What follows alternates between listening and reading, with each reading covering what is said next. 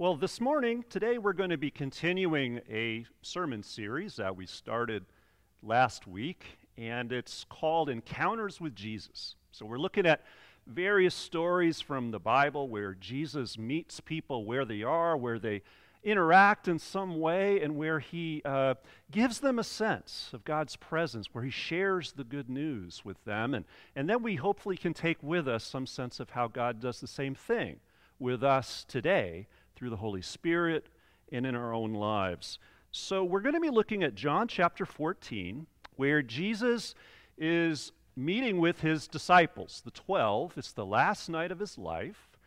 And, you know, it's interesting in, in John's gospel, he talks, excuse me, he talks sort of in a in a, um, a monologue for five whole chapters in what we call the farewell discourse. So he's saying goodbye to his disciples on that last night of his life. And so we pick up the, the conversation or the monologue in chapter 14, verses 1 through 2. Listen now for God's word to you today. Do not let your hearts be troubled. Believe in God. Believe also in me. In my Father's house there are many dwelling places. If it were not so, would I have told you that I go to prepare a place for you? Philip said to him, Lord, show us the Father, and we'll be satisfied. Jesus said to him, Have I been with you all this time, Philip, and you still do not know me? Whoever has seen me has seen the Father. How can you say, Show us the Father? Do you not believe that I am in the Father and the Father is in me? The words that I say to you, oh, I do not speak on my own, but the Father who dwells in me does his works. Believe me that I am in the Father and the Father is in me. But if you do not, then believe me because of the works themselves. Very truly I tell you, the one who believes in me will also do the works that I do, and in fact will do greater works than these because I am going to the Father. I will do whatever you ask in my name so that the Father may be glorified in the Son. If in my name you ask me for anything, I'll do it. If you love me, you will keep my commandments, and I will ask the Father, and he will give you another advocate to be with you forever. This is the Spirit of truth, whom the world cannot receive because it neither sees him nor knows him. You know him because he abides with you and he will be in you. I have said these things to you while I am still here with you. But the advocate, the Holy Spirit, whom the Father will send in my name, will teach you everything and remind you of all that I have said to you. Peace I leave with you. My peace I give to you. I do not give to you as the world gives. Do not let your hearts be troubled, and do not let them be afraid. This is the word of the Lord. Thanks be to God. Let's pray. Gracious God, we pray that you will grant us the eyes to see, the ears to hear, hearts and minds to understand your word and your world as best we can this day. In Jesus' name. Amen.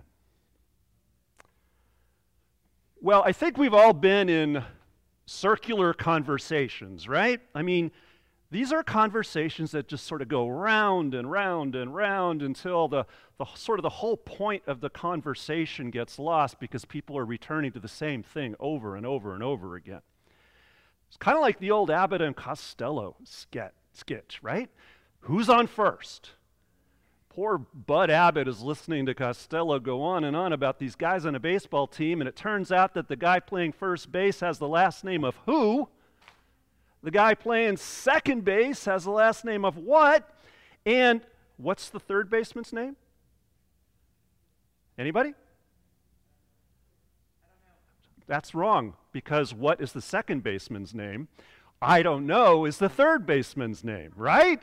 It goes on and on like that until poor Bud Abbott is completely confused by all this litany of bizarre names. And so they finally get to the point where he just blurts out, I don't give a darn. To which Lou Costello says, That's the shortstop. All right, so, you know, you have to watch it. I wish we could have shown it again today on our screen, but, you know, that's how it is, and that's the kind of conversation that Jesus and his disciples are in, right? Just going on and on and on, returning to the same points over and over again. He goes on and on about the Father is this, the Father that, the Father is in him, the, I'm in the Father, and we're in the Father together until the poor disciple named Philip just throws his hands up and says, I don't give a darn. Not exactly, he doesn't say that, but he tells Jesus, just show us the Father. Show us the Father. Give us something we can see, something we can feel, something we can hold on to for ourselves. I want some experience of God. I want some evidence for God. I want to know where God is, the Father is, and, and know where He's taking us. Have you ever felt like that? Just get frustrated in a conversation, frustrated in a sermon, for goodness sake? You don't know where it's going? I've been there. So you got to hand it to Philip. I mean, he's a guy with some serious chutzpah. I mean, he's talking back to Jesus. He's talking back to the Son of God. Now, that's some chutzpah if you, if you, if you want to find it anywhere. So, at this, interestingly enough, kind of fits what we know about Philip, even though he's one of the most obscure of all the disciples. Turns out he is the first person in the entire gospel to invite somebody else to come and see Jesus. He's also the one who asked Jesus how on earth he plans to feed 5,000 people with basically no food. He's direct, he's self assured, he's even kind of cocky.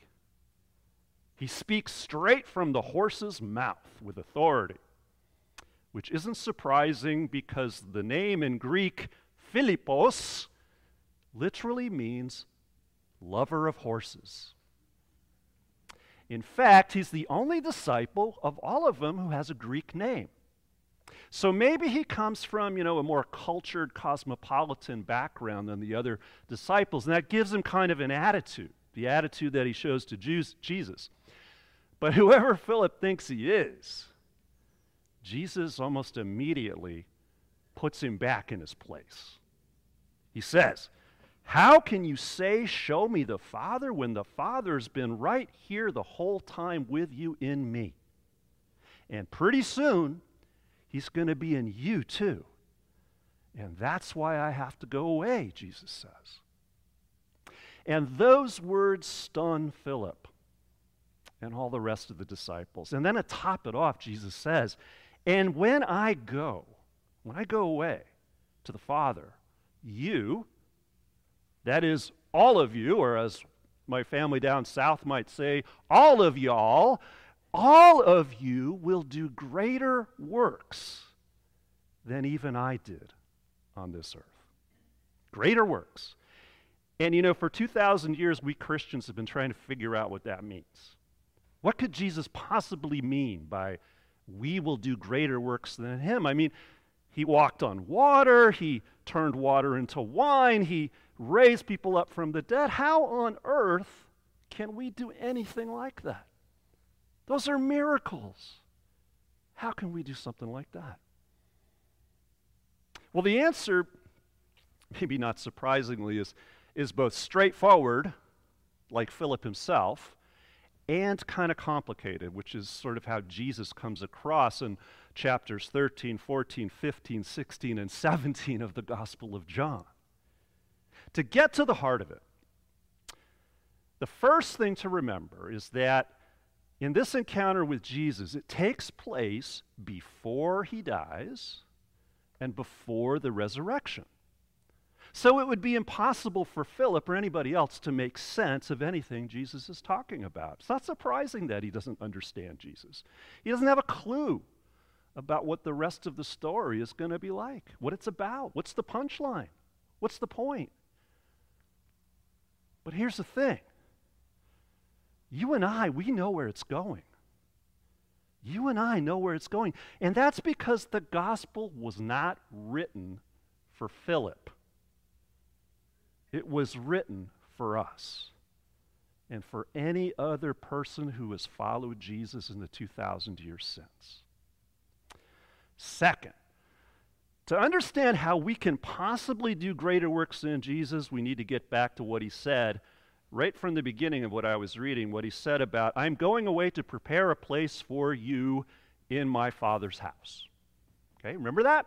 You've probably heard those words before. My Father's house, there are many dwelling places or many mansions. In the original Greek, the word for house is oikos. Oikos. And it can certainly mean a physical place, a house, but it can also refer to a relationship, to a household, to a family. Oikos is the root of our English word economy. That is, how do we work together to build and to sustain a way of life and to grow into the future? Economy. And that can be a helpful metaphor for what Jesus is talking about here because he tells us that the basic work he wants all of us to do as his disciples.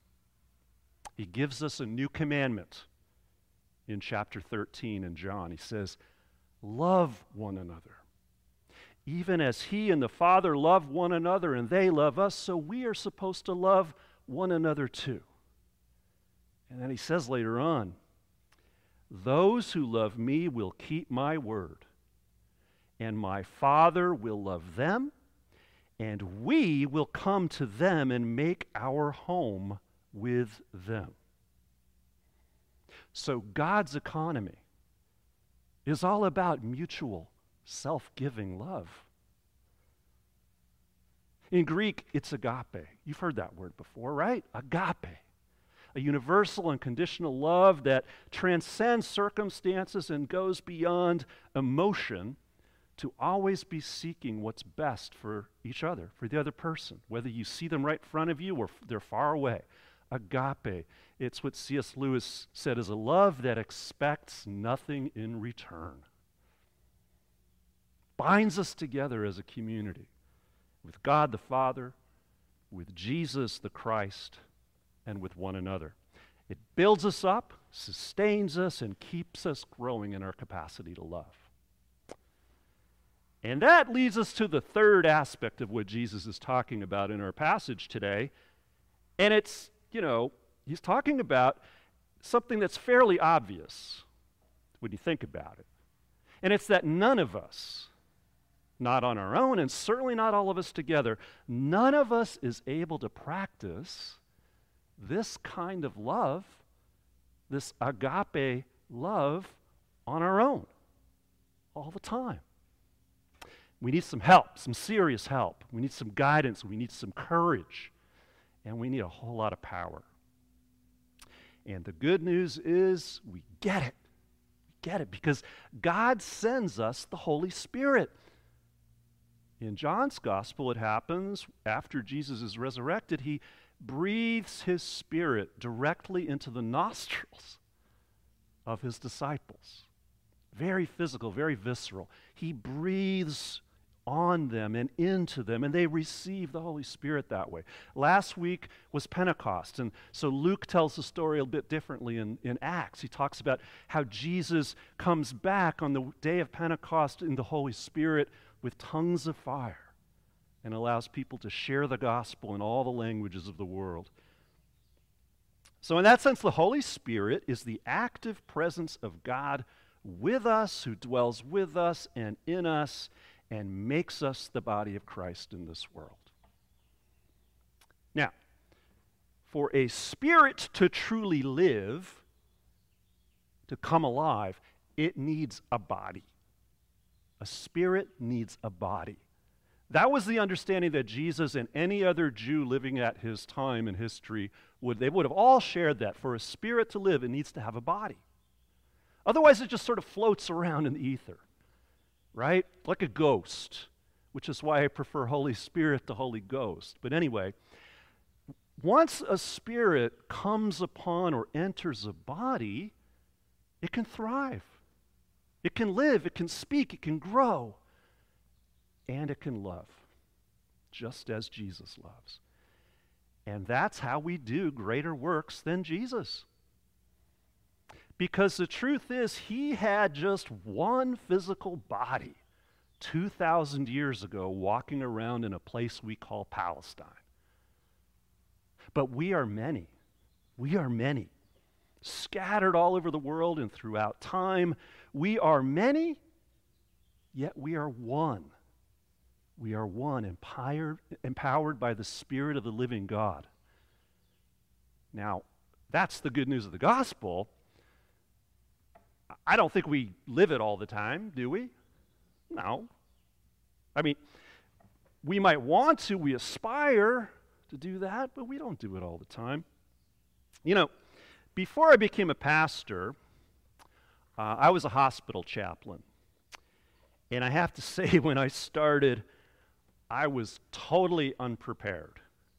I had no idea what to expect, what to say, what to do. I mean, I even had kind of a phobia about hospitals because my dad was a doctor working in a hospital, and I hated visiting him, hated being in hospitals.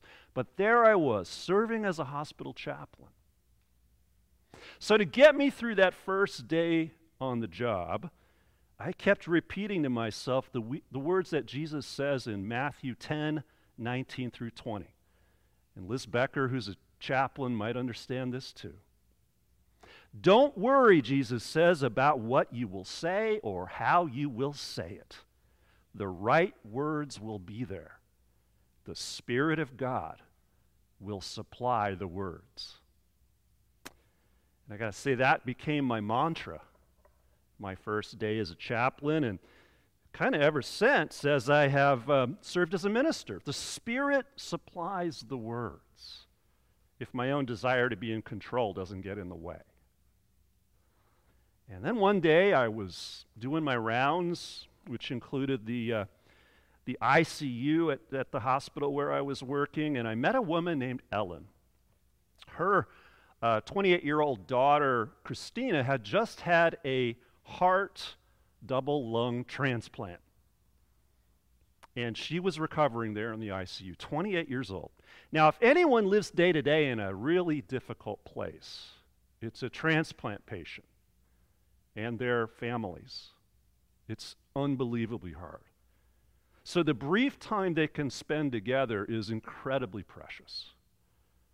And since the patients are intubated and sedated, there aren't a lot of words exchanged between the families and the patients usually during their visits, just, you know, caring looks and gentle touches.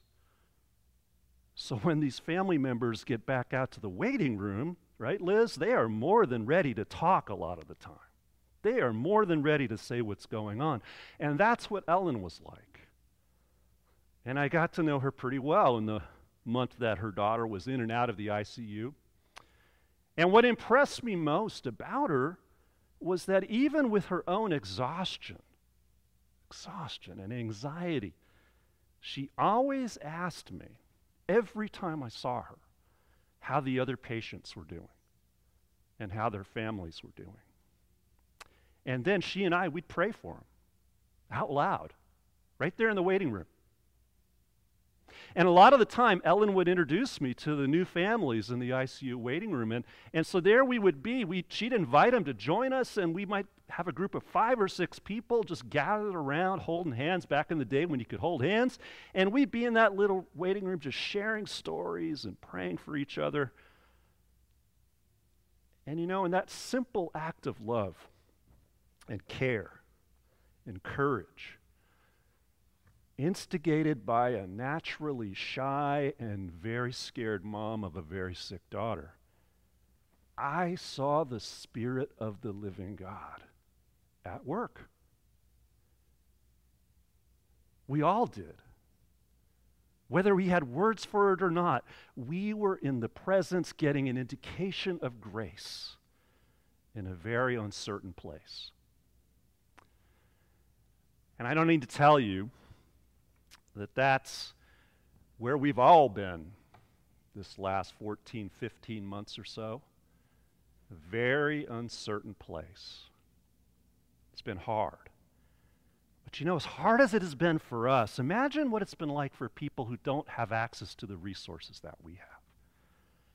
For example, last spring, we had to cancel our mission trip down to Mexico to build houses for some incredibly vulnerable people. First time that I can remember us canceling that trip. And it was tough on the kids and the adults. Some of you here today are watching online. Yeah, it was tough, really hard. You made plans to go, and, and parents and other people gave money, they donated it, you know, spent it on airfare, fees, and whatnot. So the question came up about what to do with that money after we canceled the trip. Would people want a refund? Or was there something else we could do? Well, there was something else we could do. And our youth pastor, Scott Kale, as you might know, asked folks if we could take some of the money that had already been spent on the trip and give it to our mission partners, uh, Amor Ministries, down there in San Diego and Tijuana, and let them build the houses for us. And that's exactly what they did. So, about a dozen people got new houses in Mexico. And this past week at our staff meeting, Scott shared the stories of some of these families. And we're going to share them with you, I think, on our, uh, in the messenger, our newsletter, and on our website too. But let me just share a couple of these stories with you. There's the Hernandez Rubio family. They make $140 a week for a family with Juan Pablo, the father, Norma, the mother, Pablo, the son, Eileen, the daughter, Paula, another, a niece, Carla, a niece. Ages range from 5 to 13 in this family. There's the Aguirre family, a family of seven who lives on $114 a week, American. There's the Carrillo family, where a single mom makes 70 bucks a week for a family of three. The Reyes Fuentes family, there's no father, no working men in the family. Family of seven people, they live on $66 a week. And there's so many more. So many stories like that. In Mexico, in Oakland, all over this world. You know, even if none of us got anywhere near Mexico last spring to build houses, each one of those families and more got a house. They got a home, a place of shelter and sustenance, a place to grow into a hopeful future. And that's how we do greater works in Jesus. Not better, not more miraculous or eye catching or earth shattering. I mean, I don't know about you, but I, I can't cure anybody of leprosy. Haven't even tried. But I can join with chaplains and doctors and nurses and healthcare workers and families and friends, all sorts of caring people in hospitals and clinics and vaccination sites in this world to bring healing and hope to millions of hurting people. I can't walk on water either unless I get some fancy flotation device. But we all can literally cross oceans physically to provide clean drinking water to a family in Malawi or lots of other places. None of us can raise the dead either. But with billions of other Christians throughout across time and space, we can continue to share and practice the good news of new life in Jesus Christ. So, when Philip says in the gospel, Show us the Father, Jesus' response, as convoluted and repetitive as it can sound, Jesus' response to show us the Father boils down to this It's not for me to show you the Father, Jesus says.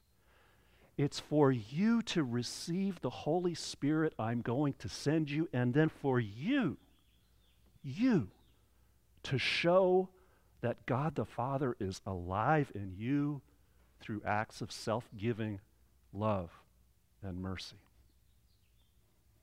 Obviously, we don't do it all the time as a church, as individuals. But sometimes, usually when we least expect it, or in really difficult circumstances, sometimes the Spirit breathes into us and we become the body of Christ on a scale and with a power that is truly more than a miracle. And we do it together in Jesus' name. Amen.